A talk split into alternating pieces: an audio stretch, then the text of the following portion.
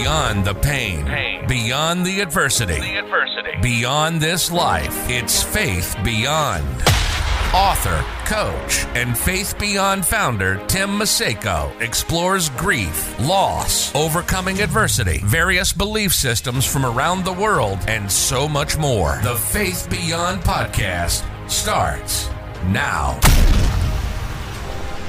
When I decided to start a podcast, I, I didn't know what I was doing. I, I thought, man, what is this all about? And so I read a little bit and I thought, well, I used to, to DJ in the clubs back in the day when a much different lifetime. And, and I thought it would be kind of cool to do that. So I reached out to a friend of mine, Sue Bump. And Sue was someone I knew over the years uh, for, from her stint as a real estate agent in the area. I played some ball with one of her boys growing up and I knew that she was a heck of a comedian. And so I reached out and I said, Sue, you'd be a great interview. You've done a ton of these. Could you help me out? And she said, Absolutely. I'd love to. So she came and sat at my kitchen table and we recorded the first ever podcast for me. And I got to tell you, she was incredible and I was atrocious. I was horrible. I listened to that now and I don't even want to play for you my uh my my vocals right? So i have actually went back and i pulled out some clips of that because i thought man i've got to share this though. Sue just gave us some amazing life provoking life uh, lessons if you will. So the first thing i want to do is let you know a little bit about sue and how she got started in comedy. So here she is talking about exactly that Started comedy when I was 52 years old, so that's old. I found something in uh, a box. I was cleaning out a drawer and found a box, something that I wrote in high school. You know, it was the list of things you want to do in life. And I put on there stand up comedy. And be honest with you, only one I ever knew was Bill Cosby. So I knew nothing about stand up comedy, never been at a comedy show in my life. And I, I sat there and I looked at that paper for weeks. And finally one day I said, you know, I ought to do something with this, but I don't know what. And I called around and some people pointed me to a man in Akron who taught comedy. And he said, Are you funny? And I said, I don't know. And he said, Well, come on up. I have a class. He said, You just sit on. It won't cost you anything and we'll see. So I went up. He asked me to bring some comedy material and I took six wonderful pages. And by the time he edited it, it was a page and a half because I was too wordy. And uh, he said, I think you're good. He said, Let's see you, you know, do it. So in front of his class, I did it. He says, Excellent. He said, We're doing graduation. He said, Why don't you be our special guest at graduation at the comedy stop in Cuyahoga Falls? I said, Okay and he put me on last. And I told you I'd never been to a comedy show. I thought they put me on last, hoping most people had left by the time I got on. I got standing ovation that night, and I was hooked. I hooked up with some wonderful women book- bookers early, and I was out in Las Vegas. I had been doing comedy for about six months, and I was at a comedy convention out there. And one of the lady bookers who ran a club in Dayton called me and said, "What are you doing?" And I said, I'm at this comedy conference. She said, Do you have a tape with you? And I go, Yeah. She said, I want you to send it to this address. And it was ABC. And I said, Okay. And it turned out it was for The View. So at six months, I was on The View in a contest called One of America's Funniest Housewives. And I, I really, that was a big boost because it gave me the confidence to go on. And within a year, I was headlining. Great stuff right there. I'm telling you that she is something else. That personality just shines, right? And she, I, I asked her about this. I said, "Your comedy, it's it's what?" And here's what she said. And they're clean and wonderful. It is. It is all good. The good grandma gone bad. It's clean. It's fun. Yeah, sure. We'll go with that. Gotta love her. All right. So I also asked her about, uh, you know, what about this 50 year marriage? I mean, you've been married for so many years. What are the secrets to having that kind of wonderful relationship? Listen in on this.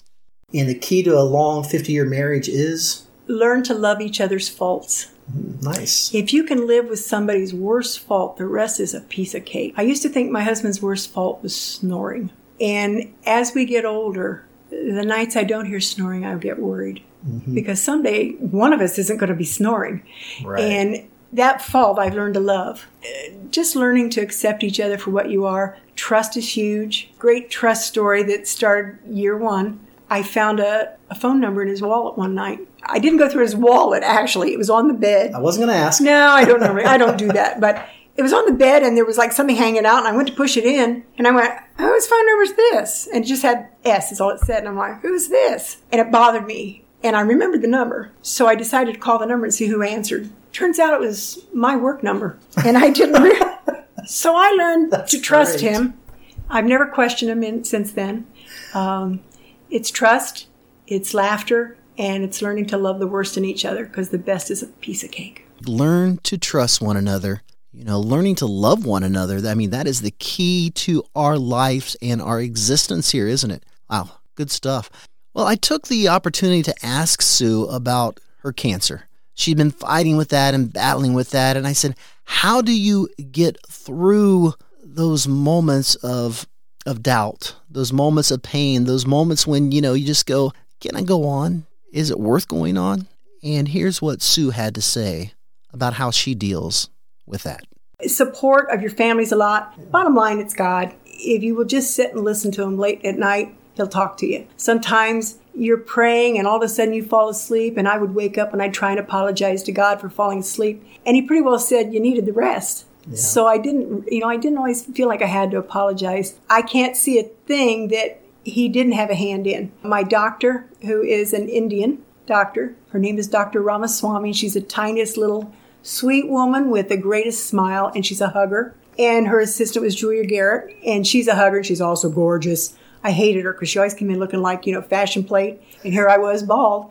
and uh, she, you know, they were loving, they were, they believed in God, they believed in prayer. My pharmacist, he prayed with me down there. I was able, I was having a bad time during radiation because I'm not a thin girl. And when you lay on your stomach sometimes, it just knocks the air out of you. It's so uncomfortable. And they were building me a special cradle, which gave me a little more stomach room. And I was so disappointed because I couldn't start my radiation because once you have it, you want it in, out, and over with. And I was sitting in the corner of the waiting room and I'm sure I was crying. And this wonderful little woman from uh, Charleston, West Virginia came over and she says, My name's Nanette. It's the cutest little southern accent. I said, Nice to meet you. And She said, I'm going to pray for you. And right there in the middle of that room, she prayed for me. And what that did, besides make me feel good, it made me remember I can pray for other people too.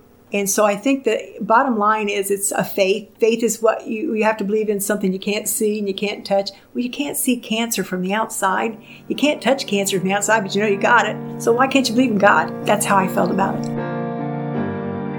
Standing here, all flushed with spirit.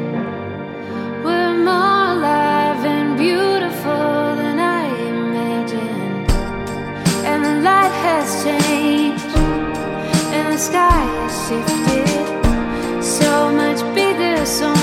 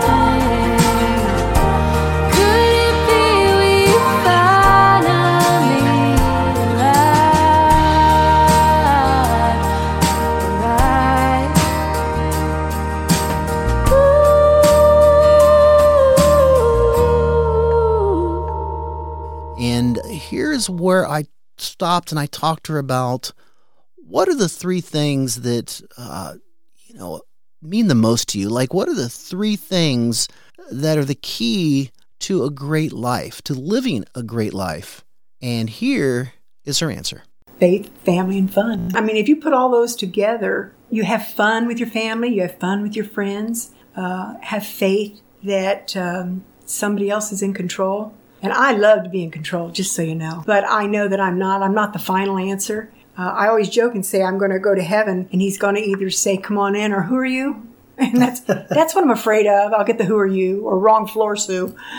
You know, and your family, you just can't keep them close enough. My boys are in their 40s, all of them. One of them's almost 50. They have never in their life hesitated to kiss mom and dad goodbye. I don't care if it's at the front door of the school, it was in the middle of school, it was in the middle of the gymnasium, wherever. Uh, my daughter too, because you never know when that kiss is your last kiss. You never know when the kiss is your last kiss. Wow. Hopefully, you know, we think about that. We take that uh, with us today out of the show because I think that's a profound line. I also asked her about uh, this idea that, like, so, you know, if you had a million dollars, Sue, you know, just gave you a million dollars, you couldn't spend it on your family or anything what would you do with it? How would you spend that million dollars to make a difference? I like to ask that question because I want to see what people have to say because I think it reveals a lot about who they are as a person. And I think you'll enjoy Sue's answer to that question.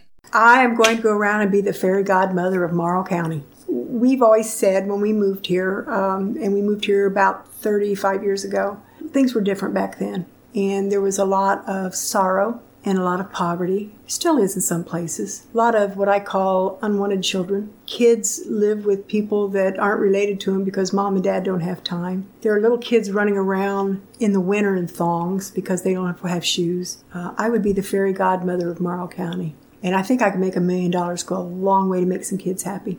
Now, unfortunately, Sue passed a few years back. It was, in fact, I think this was the very last interview she ever did with anybody and so that was quite an honor for me to have had that privilege to sit down and talk with her. And I listen to these clips, and you know, there's a part of me that's really happy and excited that I have them to hear her voice and to hear her spirit shine through. Uh, but also, of course, it makes me sad knowing that she's no longer with us. But this last clip I want to play for you, I think says so much. And if you take nothing else away from this podcast today, I think these are the words that we all need to hear and all need to think about as we go forward. One of the things that I think that we all forget in in this world we're not alone. We need to rely on each other. I've been blessed with family and friends. I always tell everybody smile at people you don't know because sometimes that's just the thing that'll get them through the day. And if we would all just be a little kinder to each other, sure would be a nicer world, wouldn't it? Ah, wouldn't it? Wouldn't it be a nicer world? Sue, you could not have said that any better. And we are not alone. You are not alone. So if you're out there listening to this today, hopefully Sue Bump has given you something to think about and to process and to realize that none of us are alone. Reach out to somebody if you need help. Reach out if you need to talk. You can always get a hold of me, Tim Maceyko. I'm happy to answer emails. You can message me through the Facebook page, Faith Beyond with Tim Maceyko there, or tweet at me, Instagram me at Tim Maceyko. I'm very easy to reach. I want to be accessible. I want to be there for you. I want to make sure that you're getting the support you need to turn your life from a place of adversity into a place of strength, a place where you can move on and have success in life and realize that where you may be today is not where you're meant to be. It's just a stopping point. Understand that. It's just a stopping point. You're meant for great things. I realize the world can seem dark at times, but trust me, I've been there. I'm there. Some days I'm still there.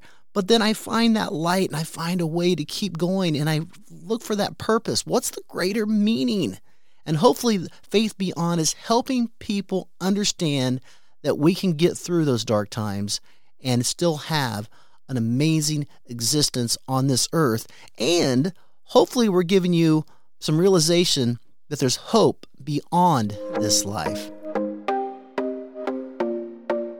You can overcome any adversity in life. Together, we can overcome, we can achieve, we can go on and do great things with the time we have on this earth. So go do it. It's your time, it's my time, it's our time.